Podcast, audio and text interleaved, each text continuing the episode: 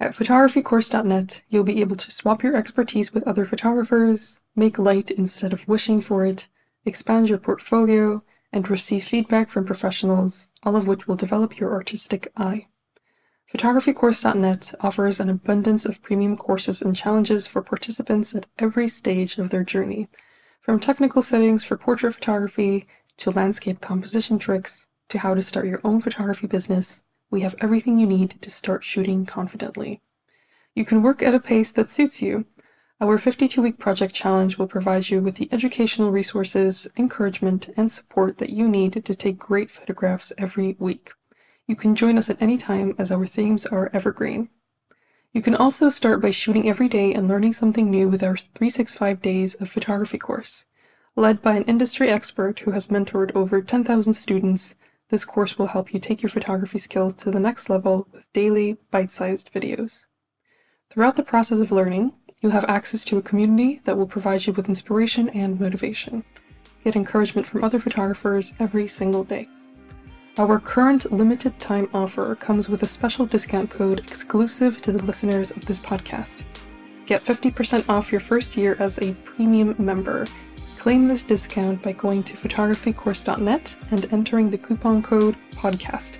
Come join photographycourse.net and capture more than just a moment.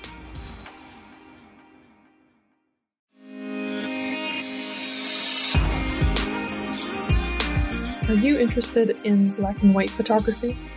We recently created a mini course for anyone who wants to take amazing black and white photographs both indoors and outdoors. It's essentially a crash course made up of 11 lessons that will introduce you to the genre, inspire you to try new things, and help you take amazing photographs, all within a short period of time. The current price is $19. We'll increase the price on January 1st, so make sure to take advantage of this amazing deal right now. Check out the link in the show notes to find out more. I look forward to helping you take your black and white photography skills to the next level. Hello, everyone. My name is Taya, and I'm the host of Great Big Photography World podcast, where we interview notable photographers in the industry, give advice on a wide variety of topics, and provide tips for beginners and professionals alike. In this episode, I speak with nature photographer Sarah Marino. Sarah is an incredibly talented photographer with a very diverse portfolio. She often photographs landscapes and something that she calls small scenes, which you'll find out about in this episode if you're not familiar with the term. We talk about business, how to build a mailing list, and much more. Please enjoy. Hi, Sarah. Welcome to Great Big Photography World podcast. I'm thrilled to have you here. Please introduce yourself to the listeners. Yeah, it's so great to be here with you. Um, I love having these kinds of conversations. So I was ha- really happy to see an email from you in my inbox. Uh, so my name is Sarah Marino, and I am a nature photographer. And I consider that to include everything from grand landscapes under fantastic skies to little tiny things like random photos of lichen taken with my macro lens. So from big stuff to tiny stuff. Um, I am based in a small town in southwestern Colorado. So about six years ago, I moved from an urban neighborhood in Denver to a town of about 900 people. So that's been a transition that's been interesting for my photography and just my life in general. Um, I think we might talk about some of those things later. So I'll uh, skip that for now. But uh, other than uh, th- those basic introduction things, I'll, i can also add that my photography business focuses mostly on things like teaching photography to others through speaking and teaching at conferences. And I also consider myself a writer. And um, I'm probably best known for some of my ebooks, like Beyond the Grand Landscape, uh, which I wrote I think co-authored actually with my husband probably about eight years ago. And I'm in the process of hopefully turning that into an actual book, totally redoing it and turning it into a physical book. So writing, teaching, speaking, uh, and then taking a lot of photographs. So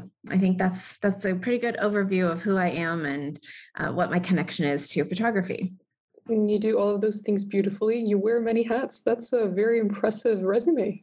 Yeah, that's the nature of owning a small business, right? Is like you have to be everything. You have to be the marketing person, the finance person, uh, the driver, the person that cleans up, and the photographer and the writer. So yeah, but, but that's one of the things I love about this business is lots of diversity. Every day is different, so it works.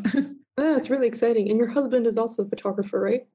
Yeah, he is. So uh, Ron Coscorrosa is his name, and we actually met through nature photography. He has a full time job, so he's a software engineer uh, in a fully remote job, and then I work full time on my photography. But uh, that's a passion that we share. So it's it's really nice to be married to somebody who is very interested in nature photography, but also the same kind of nature photography that I'm interested in. So if I'm interested in spending 45 minutes photographing plants on the side of a trail, he's usually interested in maybe trying the same thing or going and finding uh, something else to keep himself busy. Where, as I think even some nature photographers aren't interested in in that kind of thing. So it's great that we have the same approach and are willing to slow down and take our time to photograph some strange things sometimes.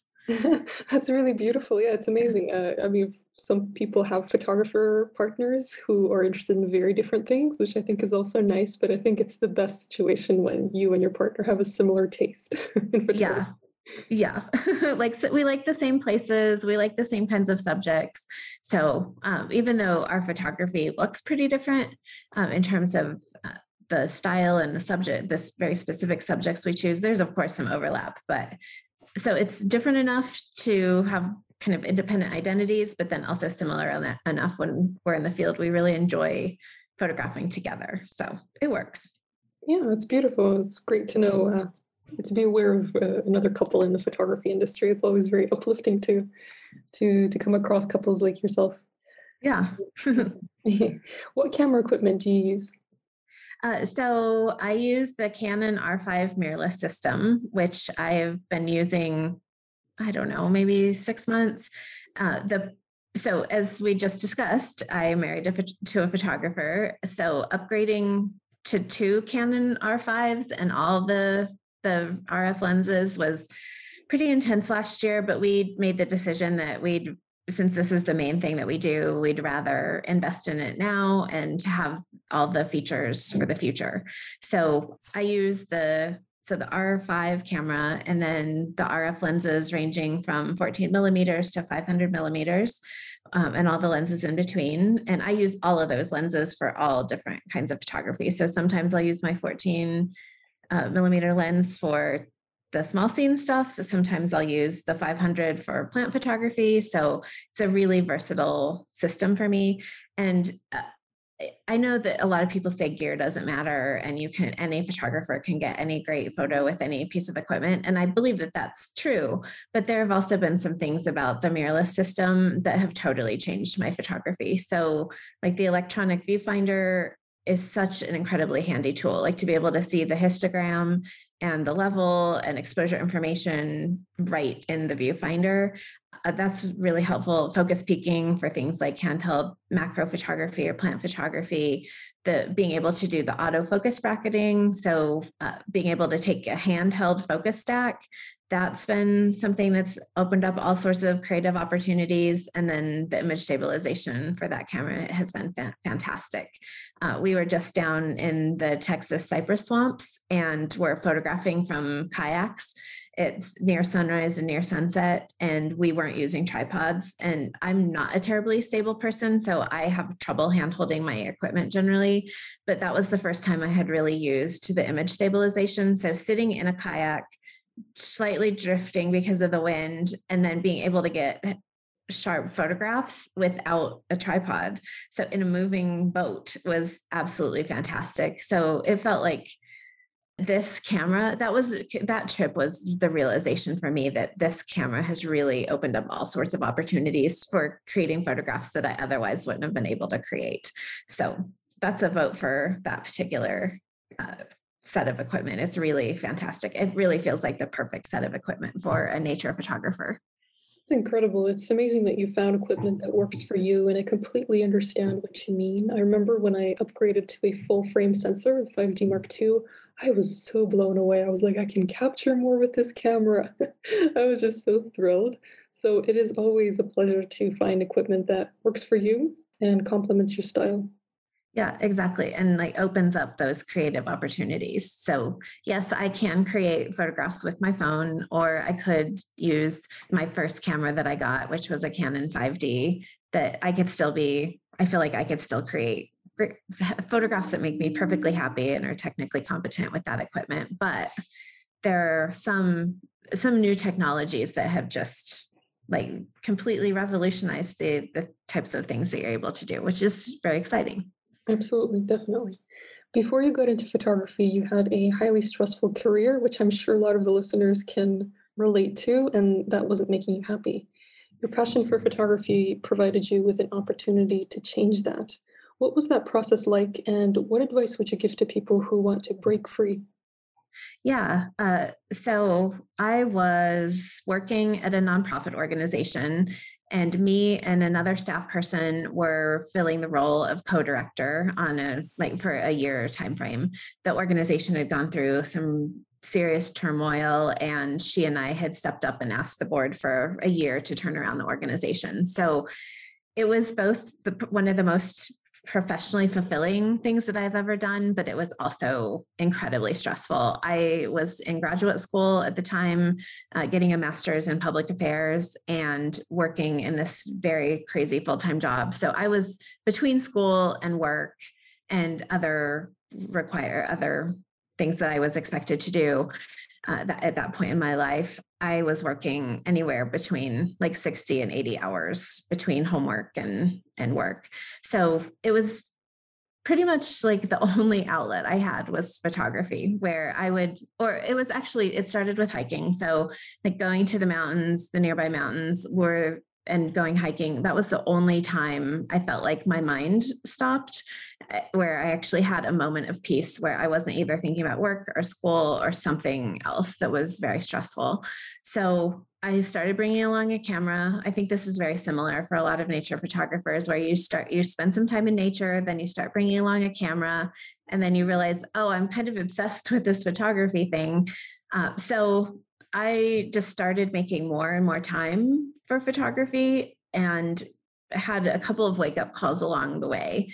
Um, the most obvious that I remember was uh, Ron and I were in at the edge of a canyon rim over an incredible viewpoint. And i was sitting in the car working working working as this incredible sunset was happening. And we had radios. So he was out at the edge of the canyon and i was sitting in the car working. And he kept on radioing to me like you need to come out here. This is amazing. And it was just like what am i doing? Like why i why am i sitting in the car when I'm in this beautiful backcountry location with the perfect sunrise or sunset, like the thing that you envision in your mind that you want in terms of clouds and weather. And it, I finally decided after this type of thing had happened a number of times that I wanted more control over my time. So that process happened very slowly and in lots of stages. So I quit my full time job. I started a consulting business where I was working with nonprofits and foundations on things like strategy and fundraising and evaluation. Uh, so I could choose the types of projects that would give me more flexibility. So I could be intense on a project, and then I would have a little bit more time where I could travel or I could work remotely for a little bit of time. And then as I started that consulting business, I had more time for photography. So I dipped my toe into the world of photography uh, in terms of a business. So I started first, like the fir- very first thing that we did was we wrote an ebook about Iceland. So right as Iceland was starting to come on the photographic map, we had taken three trips there and then decided that there were no resources about Iceland. So we wrote a location guide to Iceland. And then from there, I started writing some other photography ebooks and I started doing more writing where I was being paid for my writing. So it was really a continuum of working crazy, crazy hours and then slowly making the decision of this isn't working. How can I change what my life looks like? Uh, and then eventually getting to the point where we moved. We now live in a much less intense place. Uh, I my photography is now my full business. So it was that full life change. Uh, and so that question of like, what advice would you give for people who want to break free. I think it's the first is realizing what you want and then thinking about the plan to get there and realizing that it could mean that your life looks entirely different. Um, and that can be really scary and it can be really exciting. In my case, I think it's worked out really well, but it's also like I, my life looks completely different than it did six years ago. So, and I think the, the main piece of advice that if you want to transition from doing something else to photography is that it's not necessarily the photography skills, it's the business skills. And I had the benefit of working with nonprofits and foundations on how to be more effective in terms of strategy and management. So I actually brought a lot of skills, even though I was working in the nonprofit sector. Uh, those are all still businesses, and I built up a lot of skills that are now transferable to my photography business. So it's that's a it's not a straightforward answer. It's like a lot of little decisions that over time add up and building the skills that are necessary to build a successful small business. Like it took like 10 years from I think I quit that. I quit my full-time job 10 or 11 years ago and I then I started a full-time photography business in 2020. So that's a long transition to get to that point. Absolutely. And the key word here I think is slowly. Mm-hmm. A lot of people think or I know some photographers, they become full time photographers, they commit to that, and it's a very quick process for them. So it's different for everybody. But I think it also has the potential to be a very slow process where you take small steps and then eventually you see the bigger picture and you're able to be successful. So it's uh, I think it's good for the listeners um, to to know this information because yeah, if there's somebody who's struggling with starting uh, or pursuing a full time career as a photographer, it doesn't have to be an overnight success thing at all. Yeah. And I think for a lot of people who envision it, I, th- I think you can, it's so easy with social media to look at someone's business and think, oh, they quit their job and all of a sudden they're filling workshops. There's probably a lot more behind the scenes that you aren't seeing. If you're a risk taker and you have a, a cushion of money where you feel like you can quit your job and immediately transition to full-time photography and you have a runway a financial runway or some kind of support system for some people that can actually work uh, it can work tremendously well for some people i think for a lot of other people that sometimes it's smarter to just to dip your toe into it and see if you even like being a photographer uh, as a full-time job because like all the stuff that I was talking about at the beginning of our conversation, a lot of people don't like that kind of stuff. That it's like the the business side isn't fun for some people. So if you don't think you're going to enjoy that, give it a try. Do a, a couple part-time projects, assess how it went, and then decide whether or not it's it makes sense to go forward. Uh, that you don't have to make the the all or nothing decision initially. Absolutely. I believe nobody should be pressured to do that. And you're right, what you said about social media. We do tend to get this idea that everybody is living their perfect lives and everything is going well for everybody, but we definitely don't see the behind the scenes. Um, a lot of people say that, of course, but I think we should definitely mention it more often, especially in the photography community. Yeah, like if if something looks really easy, it's probably because the person is so good at it and they built up skills over many years to get that good at That's something. Right. That's right. So I agree with you.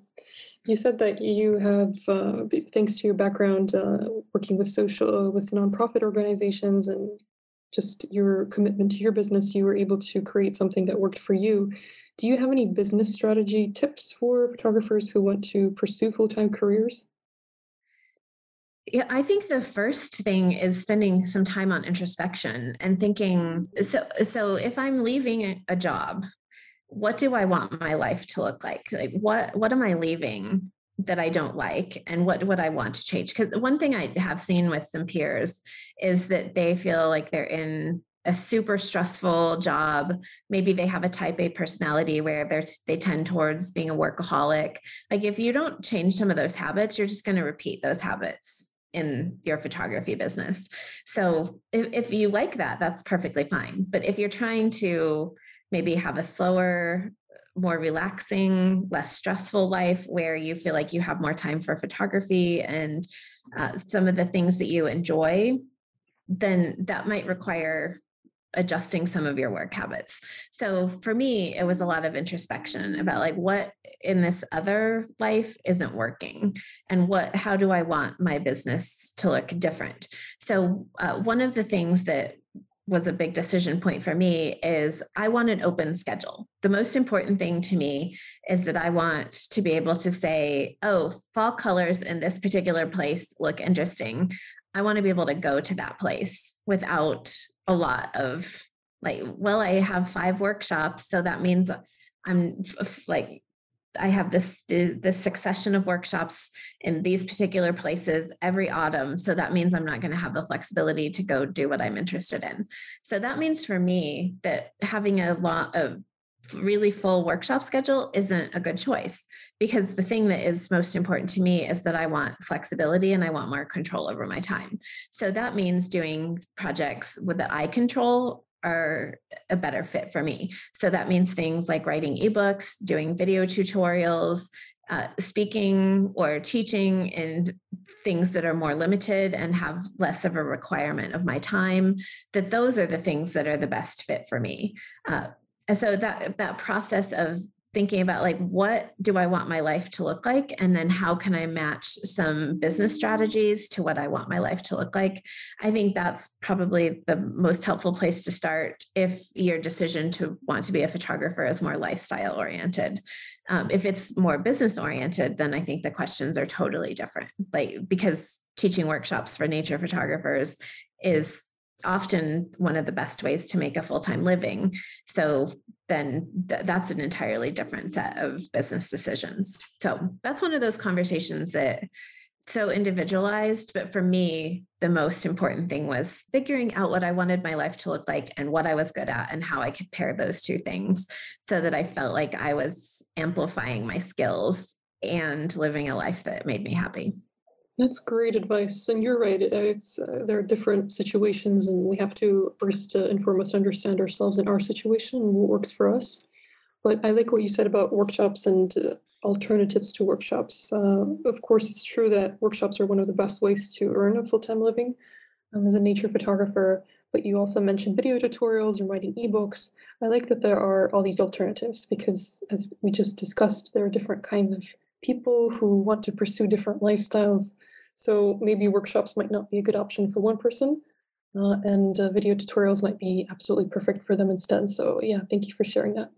Yeah, and the we like you you being able to do a podcast as an individual like the lack of gatekeepers and all of the very affordable technology that allows us to do these kinds of things um, like I told my neighbor who he's uh, he speaks a lot on his mountaineering background. He's older now, but he is he had these crazy expeditions in the Himalayan mountains, and so he speaks a lot about those experiences. And almost all of his speaking engagements are booked through some kind of intermediary. So I was telling him about our business model and how big our mailing list is, like our email marketing list. And he was absolutely shocked that, like, it, as an individual person, that I have this big mailing list and I can reach people through that mailing list without having to work through any intermediaries or any gatekeepers. And the same same thing for your podcast. You can choose how to who you want to interview how you want to communicate it how you want to distribute it. Of course you have to work with some podcast platforms but like the the technology and the opportunities that we have available to us means that you can really in a lot of ways create your own dis- destiny in a way that people couldn't even 5 years ago. So, I think that's another really exciting piece about starting a photography business is that you don't necessarily have to use a model that's worked for somebody else. There are all sorts of tools and resources to create something that works for you based on your individual skills and interests. I completely agree. Yeah, that's the exciting thing about photography and technology. You're right. Even a few years ago, some of the things that we do now wouldn't have been possible, or they would have been, like I guess, these far fetched ideas, but now they're just within our reach. As long yeah. as we know what to say and how to network or just how to present ourselves online and it's all about taking initiative and trying new things. So yeah it's it's a very exciting it's i think it's an incredibly exciting time for photographers now of, of all genres of all niches. It's uh it's an incredible opportunity for people to express themselves in all kinds of ways. Yeah i completely agree. As you mentioned in your introduction, you specialize uh, in a lot of interesting things within the genre of nature photography. Uh, an important part of your work uh, is something you call small scenes. Could you explain what small scene photography is and why you're drawn to it? Yeah. So I think of small scenes as pretty much everything that isn't a grand landscape with a sky. So that can include intimate landscapes, which are often uh, kind of what, what I think of as little vignettes of nature. So maybe an interesting set of layers off in the distance, or a little swirl of fog on a mountaintop, or a collection of interesting trees where you're isolating that scene that connected with you uh, and photographing that. So that I would consider more of an intimate landscape. Often those are taken with telephoto lenses and uh, just isolating bigger details in nature, but often not including the sky or that really expansive view. And then uh, for me, I would also then extend that to things like uh, portraits of plants. I have a huge fascination in plants and botany. So I really enjoy photographing plants and learning about the natural world and the places that I visit through the plant life and the trees and um, just the how those fit into ecosystems. So my photography definitely includes lots and lots of plants. Uh, and then things like macro photography, where it could be just a single flower, it could be a little bit of lichen, could be interesting patterns on a, on some bark, uh, little details on something like uh, like little grains of sand that are interesting. So little tiny details in nature. So for me small scenes encompasses all of that from intimate landscapes to plant portraits of plants and trees to macro photography where we're working with the very smallest subjects so that's how I would explain what I consider to be small scenes. And then the reasons that I'm drawn to this kind of photography is that I think it the most important reason is that it fits in with my view of nature photography, which is I want to have an expansive view of the photographic world. So that means I want to be able to photograph in any landscape I visit at any time of day under any type of light. So that might mean that I can create my own shade or that I'm going to work in black and white where harsh light actually works. Um, I just enjoy being out in the natural world at all times of day. And I don't want to be limited in my photography to like the 30 minutes around sunrise and the 30 minutes around sunset when there's a chance for colorful clouds. So by having an interest in these details in nature, I can really expand how I practice my photography. PhotographyCourse.net is a place where you can find an abundance of photography inspiration in different forms like premium courses, articles, video tutorials, editing resources, and much more. We have a thriving community where you can meet new people, receive constructive criticism, and discover new ideas every single day. Here is a message from one of our top community members, Robert Morton. Hi, my name is Rob. I specialise in wildlife photography and landscape photography. I'm a member of photographycourse.net online community. I like the community because you get some fantastic ideas and some great feedback. So take your photography to the next level by clicking the link in the description. That's what I did, and I haven't looked back. If you want to join our online community, go to photographycourse.net and enter the coupon code podcast to get 50% off your first year as a premium member. Uh, I also feel like including these types of photographs helps me tell a much more complete story of the places that I visit. So I will absolutely photograph the bigger landscapes, but I also really enjoy photographing the details that help fill in that story and tell uh, or show people a little bit more about an ecosystem or the details that you might not see unless you're very carefully observing. And then I feel like small scenes help, photographing small scenes help me connect more deeply with a landscape. So the observation piece that I just mentioned, uh, I now notice things that I would have never noticed before. And by noticing those little details, I feel a lot more connected to the places that I visit. And I feel like I care about them a lot more. I have a much deeper understanding I'm definitely not a trained naturalist, but I feel like I'm a naturalist in training. And that the, the idea that I want to learn about an ecosystem and then I want to reflect those that learning and connection through my photography, I think is another extension of why small scenes fit well into my photographic portfolio. Uh, like there's a particular plant in that grows in a few locations in Death Valley National Park and I've really wanted to see this particular plant in person. So we've been hiking to a variety of deep canyons within the park with the goal of finding some of these rare plants. And we actually found one of them uh, last year. And it, that desire to see these plants in person led me to explore more, to visit new locations, to see the landscape more completely, to go to places that I otherwise never would have gone.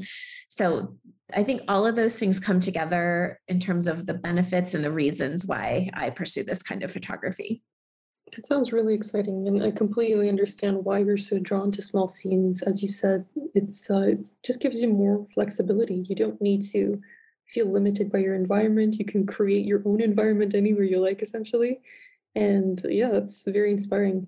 I've seen a lot of your small scene photos, and they're a world of their own. It's like a completely different universe. And sometimes I have to, I've had to look at your work a little bit more to understand what the subject is.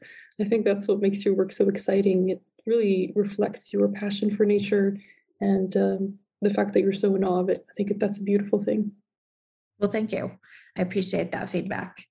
You have two Instagram accounts. One is for your color photography and one is for black and white photography. Some photographers have separate accounts, others don't. What kind of photographers, in your opinion, should follow your approach and create separate accounts for different niches? Well, this is probably one of those places where my advice isn't necessarily the best advice uh, because my strategy for social media is that I don't enjoy it mm-hmm. and um, I don't utilize it nearly as much as I should. So, if I were using my Instagram account more for my business, I would treat it totally differently. Like recently, I've thought about turning off the comments entirely because I find it stressful. Um, I take photographs purely because I enjoy the natural world and I enjoy writing about photography and I enjoy sharing my photography in full portfolios. I feel like sharing one photo here, one photo there on Instagram is just so out of sync with how I view my my photographic work. Because like a single photo of some random patterns on a little patch of bark like sharing that on Instagram it just doesn't really make sense. But if you see it in a full portfolio of oh this little bit of bark also relates to these slime molds that were growing on a different part of that tree. And then you add in the moss and you add in some interesting leaves and some ripples in the cascades. And that starts telling a story of what it was like to hike down this particular trail.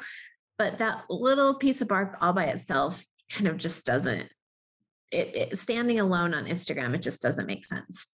So I'll preface my answer with I don't post consistently. I don't have a very good strategy and every time I post, I just feel like, oh, I don't enjoy this. But to answer your question, I feel like eh, the the way that I like presenting my work is more in portfolios. So where the, the photos within a portfolio amplify one another and help tell a more complete story. So I feel like isolating my black and white work from my color work helps me tell those stories more effectively independently, especially with black and white photography. I think it often looks better together when it's when you can see through say 12 photos on that are all in a little grid on a, a phone screen that those amplify each other. They communicate things about how I see the natural world and uh, how I then translate it into black and white and how I treat things like light and uh, what kind of light I like to work with and how I treat contrast and that just generally how I want to present those subjects. So when you see just black and white, I think it looks a lot more interesting and uh, cohesive if it's presented by itself. And I would say generally the same thing for color, but like I don't necessarily like how my my color Instagram account looks because it feels kind of haphazard. I've started thinking about I'm just going to do like 25 or what would be like 29 photos, I guess anything divided by three. Um, so seven rows of three photos that would only be green so that the entire screen would be filled by green. And then I would transition to blue so that the next phase of, of photos that would fill the screen would be blue. Uh, so those are the types of things that I'm thinking about when I present my ph- photography in portfolios, like an ebook or one of these book projects I'm going to be working on. And that, that doesn't translate very well to Instagram. So that's what I'm trying to accomplish with having two separate accounts. And the way that that then could translate to answering your question about what photographers might want to consider following this approach is if you have very two very different pursuits and in some way you want to maybe market different market to completely different audiences then it could make sense to separate. Um, if you are truly or if you're only trying to build an audience then having separate accounts means you're just doing double the work. So if you're for people who maybe have a nature business and have a wedding business then separating can make sense. Uh, but then for some people that doesn't or they can combine their work and still have it look cohesive. So the way that I do it is like I don't even like my color and black and white work on the same Instagram account, but people like Victoria Haack, she has nature photography, she has her engagement work, her portrait work, wedding work all in one place and it looks fantastic together. So that's where I, I go back to that what I keep on saying over and over is it really depends on what you individually are trying to achieve through your work. And so for me, I have these very particular goals for how I want to how I want to present my work so it makes sense for me to separate it whereas other people I think if like Victoria I think she's a great example of where her style is really consistent throughout her work and it looks beautiful in one place and so by keeping it all in one place she's able to build a an an audience all in one place instead of having to duplicate work. So I don't think there's a right answer. I think it really is what are you trying to achieve? Uh, is it really important for your work to look very cohesive? Uh, or are you willing to have a little bit of uh, mix it up a little bit and that you're getting good engagement on all those different posts like looking a little bit uh, at a little bit of data so th- thinking through some of those questions and then making that decision based on what you're trying to accomplish yeah, I completely agree. And something else I want to point out is that despite the fact that you don't like social media and you don't use it consistently, as you said earlier, you have a strong mailing list. So you've got your own business separate, sort of uh, on its own, and you're thriving there. So that's good to know as well. A lot of photographers that I've interviewed have said something similar in the sense that it, it's not just on social media. So, like, if social media doesn't work for you, doesn't mean that you have to be on it all the time, 24 7. Oh, absolutely. Like our mailing list is the core of our business. So uh, when I sell something or like I want to launch an ebook or some other product, our mailing list is probably 80% of the sales. And if I did more on social media, I'm sure that it would pay off. I just, uh, it deflates me. So I, I don't spend a lot of time on social media. The only social media platform I like is Twitter, and it's toxic for all sorts of other reasons. So, uh, but for me, investing time in building a mailing list and putting out a newsletter that feels substantive and has what I see as some thoughtful resources fits much better with my personality and who I am as a person than presenting one off photos uh, that are engaged with like for a second on Instagram. Like that my work just doesn't fit as well with social media as it does with a mailing list. So that's why I've chosen to invest a lot more time in the mailing list. Completely understand what you mean. Social media deflates me as well. yeah, but for some people, I have a friend, she loves social media and it inspires her. So it's been a good lesson for me to not push my like perspective on other people and to just appreciate that there are different kinds of people out there. Um, but yeah, it's always nice to meet someone who you know has things like mailing lists and focuses on other aspects of the photography industry that don't necessarily involve social media all the time. Yeah, and I feel like like this is another part about if we're going back to building a sustainable business if social media drains you and it makes you feel like like the fear of missing out or you're constantly comparing how many the type of engagement that you get on your photos to, compared to what other people get on their photos like all of those toxic habits, if that's making you feel bad about yourself, your photography, or your business, then it's not going to it's not going to encourage a lot of sustainability. And like that longevity. So that's why, in my case, I've chosen to focus on things that I enjoy and that I feel are much more suited to my personality. Uh, it means that I'm probably missing a good avenue for uh, building an income stream, but I guess I'm willing to sacrifice that in in exchange for having a more sustainable business that I feel excited about. Absolutely. I want to ask you a question, but I'm not sure if you'd be comfortable with it. So I am going to ask you beforehand. Uh, so okay. you mentioned your mailing list. Um, I think a lot of people are confused about how to build a mailing list. So would that be okay if I asked you? Um, yeah. Okay. Absolutely. So you mentioned that you have a mailing list and you focus a lot on that.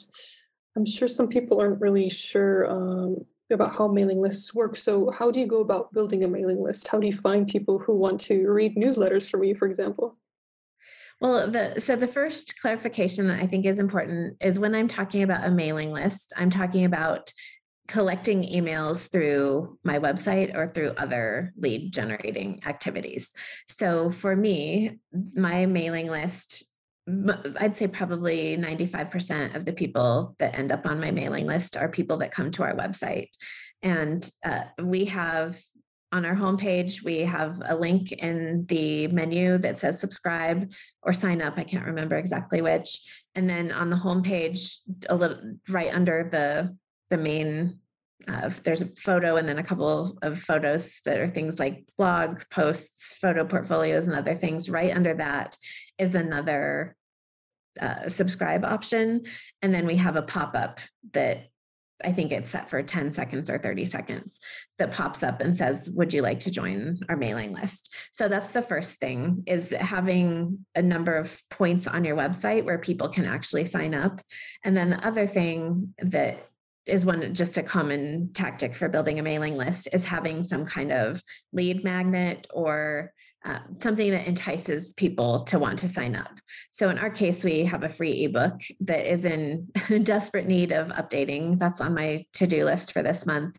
Uh, but that if you sign up for the mailing list, then you get something in return. So some photographers do things like presets or a free tutorial video maybe uh, like an ebook like i just described maybe a set of if you for if you're doing things like uh, lightroom tutorials or Photoshop tutorials, maybe a set of actions or some kind of workflow, like a workflow PDF. So, uh, those are the types of things that you can offer for free that would encourage people to sign up for your mailing list. So, those are the, the main things that we've done. And at this point, we have a multi thousand person mailing list uh, that requires tending. Like, you have to babysit the like, who's opening your messages and if people aren't engaged then cleaning them out so that you keep a clean list because with a lot of email providers uh, if you get dinged for sending spam then your messages aren't delivered as consistently uh, they're marked as spam and end up in spam folders instead of inboxes so it does take some tending and work on understanding how to make sure that your messages are relevant and deliverable that they aren't marked as spam and then actually sending consistent messages. So I generally send out maybe one newsletter a month and it's I try to have it be almost entirely focused on not selling. So we include new photographs, information about our recent travels. Sometimes I include an article that's just for people on our list. And then I include a lot of other links to people that I think are doing interesting photography work or blog posts that I like of interesting videos uh, things that are I think will be a good resource for the people on our list. So from my perspective, one of the things that I want my business to be, I want to be seen as a resource, essentially. Uh, and I want to be seen as somebody who provides good, curated, thoughtful information. So, those are the types of things that I try to provide through our regular newsletters. And then I'm hoping that by providing all of that information, that when I send out something that's a sales pitch, either for an ebook or signing up for a conference, signing up for a workshop, that i am building my reputation through those newsletters. So people see me as a resource and then think, oh, like I'd be happy to spend $25 to get this information from Sarah. So that's kind of the process that I see of, of you get people to sign up, you provide them good information, and then my strategy is much more gentle in terms of sales than a lot of other photographers, but it's been working well. So that that's how I see the very basic process of building a mailing list. There are a lot of resources. Uh, if you if people are interested in learning more, a lot of resources around generating passive income uh, I'll include information about building a mailing list. So passive income would is when you've put together something like a video tutorial and then you sell it on your website for the foreseeable future and it passively generates income. Um, so usually building a mailing list is part of that process. Any uh, online marketing or um, email marketing course will have information about all of those different steps uh, and how you can build funnels and other things that like get people in to read a blog post and then you might well I, I, won't go down all those details because people can find them out for themselves but there are all sorts of resources about how the formula of building a mailing list and if you follow that formula and you provide good consistent information that's another great example of how affordable tools make this kind of thing completely possible for any photographer. Like with MailChimp, which is what we used to use, we just recently switched to a different provider. But with MailChimp, it's free for your first 2,000 subscribers. So you can do it without even any financial investment at first. That's incredible. Thank you for sharing so much invaluable information. I love the way that you interact with your subscribers, the way that you describe it. To me, it sounds like building a community, building, genuinely building trust. And then when you feel like there's something that you really want to share, like a sales pitch, then then you do it, but it's not aggressive. I like that. Uh, it, basically, it's a form of social media, right? But it's not limited to a specific format. You decide the format. You can design these newsletters that you send out and uh, essentially there's no middleman as you mentioned earlier in this conversation. So yeah it's yeah, exactly. a very wholesome way to build a community. And uh, you know i know i'm leaving money on the table but in terms of business so I, uh, I don't look at my photography business as just a revenue generator. Uh, like i could probably sell a lot more ebooks and a lot more videos if i pushed it more aggressively like by sending out sales newsletters or sending out coupon codes, all of that sort of thing. But I feel like back to the sustainable business, if I'm doing that all the time, I'm going to get totally burnt out on it. Uh, so I just do what I need to sustain the amount of income that I need to earn and uh, do it in a way that feels good for me. That's right. Yeah. And you're doing a wonderful job. One of your motives as a nature photographer is to leave something better than you found it, to leave it better than you found it. You share many helpful conservation tips with your followers on social media. Could you share some, some of those tips with the listeners? Yeah. So, this idea of the leave it better than you found it is something that I first heard from Phil Monson. So, if you haven't followed Phil, uh, I would highly encourage you to find him on Instagram. He I, he's a true advocate in terms of leaving nature better than you found it. He's organized litter cleanups. He wrote a book for children about how to be a good steward of the natural world. Uh, he's he provides all sorts of educational information about why it's important to think about yourself as a steward of the natural world. So I would recommend for any of your listeners who uh, want to just be inspired by an individual person doing making a difference uh, phil is somebody who's doing great work in this area.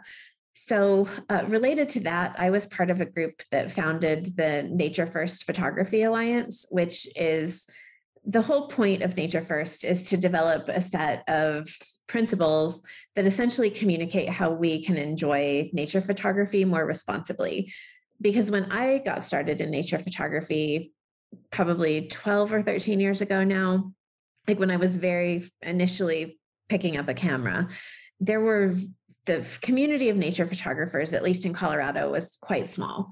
They were all generally coming to the natural world through an interest in hiking or an interest in backpacking or uh, some connection with conservation. So the the path to becoming a nature photographer included a lot of education along the way. So you would learn about leave no trace. You would learn about how to be responsible with campfires, how to tread lightly on the land and there were just fewer of us so even if you did things like going off trail there weren't enough people going off trail to really make a, a, an impact well fast forward to the instagram era and we're in a totally different situation where there are many many many more times the number of nature photographers. So, doing things like leaving the trail in a popular place can mean that you're now trampling, say, wildflowers in a place like Mount Rainier National Park. If you, you if you go out into a field of wildflowers, it's probably not a huge deal. If 20 people do it, then you're starting to leave user trails. Let's say 150 people do it or 1,000 people do it then you, you're completely transforming the landscape. So it's important to think about prioritizing the well being of nature over your photography and thinking about treading more lightly. So the whole goal, that backstory is the reason that I, along with some other Colorado based photographers, created this Nature First organization. And I can very quickly read through the seven principles just for so your audience can hear them. And then if people are interested, you can go to naturefirstphotography.org to learn a little bit more. I'm no longer affiliated with the organization, but I fully believe in these principles. So prioritize the well-being of nature over photography, uh, educate yourself about the places you photograph. So for that one in Utah, for example, going off trail, you might be trampling cryptobiotic soil. And that's a type of soil that it, if you trample it, it will take could take decades to replace it. And those are important soil communities that help with erosion control and other things.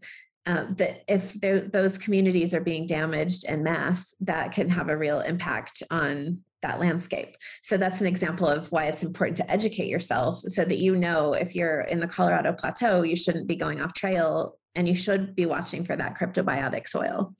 Uh, reflect on the possible impact of your ac- actions. Use discretion if sharing locations. Know and follow rules and reg- regulations. Always follow leave no trace principles and strive to leave places better than you found them and actively promote and educate others about these principles. So, uh, those are some things to think about just to have to be a more responsible nature photographer. And again, I think it almost all goes back to the fact that there are just so many more people pursuing nature photography and going to sensitive locations.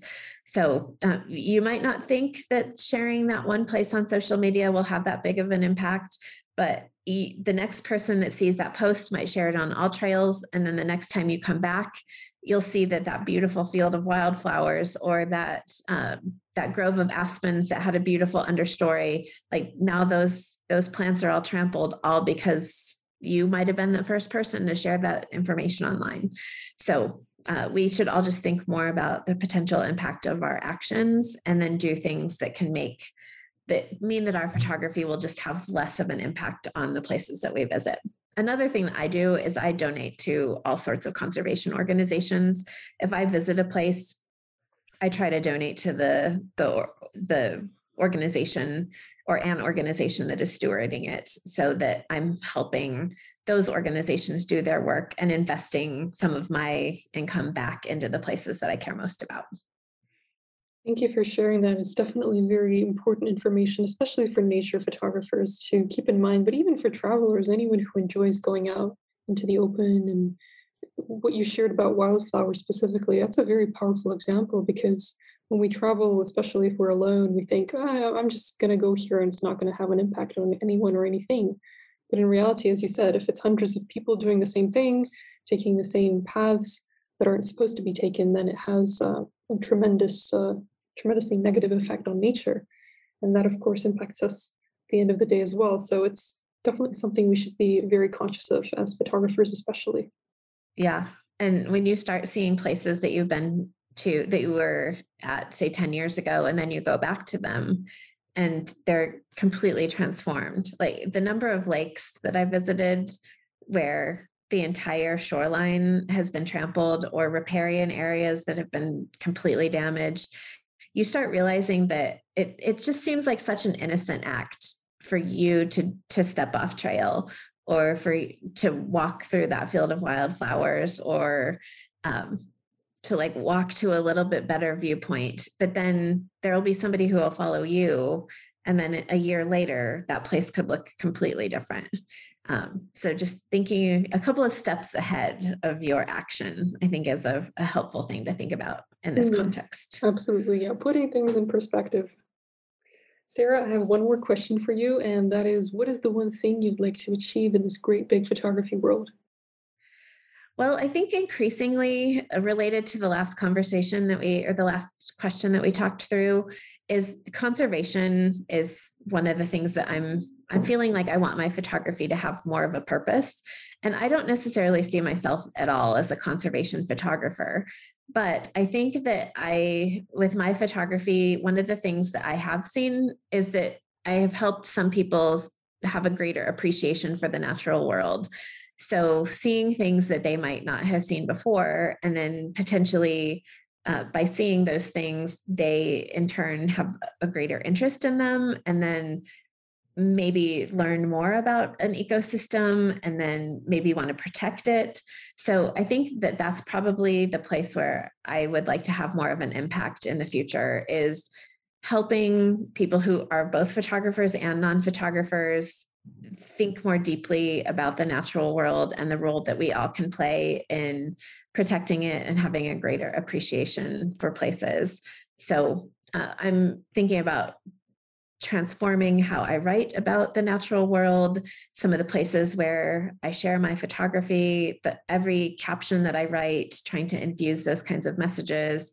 And just even though I know that I'll never have the impact of a true conservation photographer, I feel like by doing some of those things, I could have more of an impact um, on at least helping maybe people start seeing themselves as naturalists or caring more about conservation uh, and getting involved in some of some efforts to preserve and protect especially the public lands in the american west since that's the that's what i care most about. So that's a huge it feels so intangible and so big but uh, I think that's I think the tiny impact that I would hope to have with my photography uh, over time in the future. I think you're already making a great impact by speaking about this on podcasts and your articles and on your website. Even just things that you do as a solo photographer online can help many, many other people think different differently about nature, about photography, and can encourage them to lead better lives and to treat nature with more respect. So I thank you for that. And I want to thank you for all the wonderful things you shared during this interview. I learned a lot, especially about mailing lists. So thank you for all the inspiration. Yeah, well, it was so great to talk with you. And I, it's crazy. Like 10 years ago, I would have never thought I'd be sitting here talking about myself and my photography. Um, and it's so it feels like a huge opportunity uh, to talk with you and to have your listeners listen to this discussion. So, for that, I just have a significant amount of gratitude and thank you for um, giving people like me an opportunity to talk about the thing that I care most about. So thank you very much, Kaya. I really appreciate it. Thank you too. I appreciate you too. And I wish you all the very best with your future photography projects. Thank you. Great Big Photography World wouldn't be what it is without our incredible listeners. We're grateful for the time you take to listen to other photographers' stories and share your feedback with us. If you'd like to help us keep this podcast running smoothly, you can become a member on our website. In return for your help, we'll provide you with all kinds of exciting perks. Go to greatbigphotographyworld.com. There's a link to it in the show notes. I learned a lot about nature photography and business thanks to this episode, and I hope you learned a lot of things as well. What I personally found the most intriguing was the concept of small scenes. I would like to take some small scene photos myself in the future, and I also was inspired by the way that Sarah approaches business. So, mailing lists and providing free resources and just interacting with people in an authentic way. It's very inspiring to me. If you want to join the conversation, if you want to leave your own comments and ask questions, you're free to join our online photography community. We often share updates related to various photography genres, we share tips, we share inspiration. It's a really nice place to meet new people and to also get constructive criticism, join photo contests, I mean, I think we have almost everything in our community, so you're free to join. It's completely free. And we look forward to seeing you there. There's a link in the description. Make sure to join us and let us know that you're coming from this podcast. And you might get the chance to personally speak with one of our guests. See you next week. There's a simple reason why photographycourse.net is the highest rated photography community in the world. It's because the people who use it made it that way. Why not join us right now? Improve your skills, get exposure, and discover an exciting new world of photography. While you're at it, claim your special discount code by going to photographycourse.net and entering the coupon code PODCAST to get 50% off your first year as a premium member.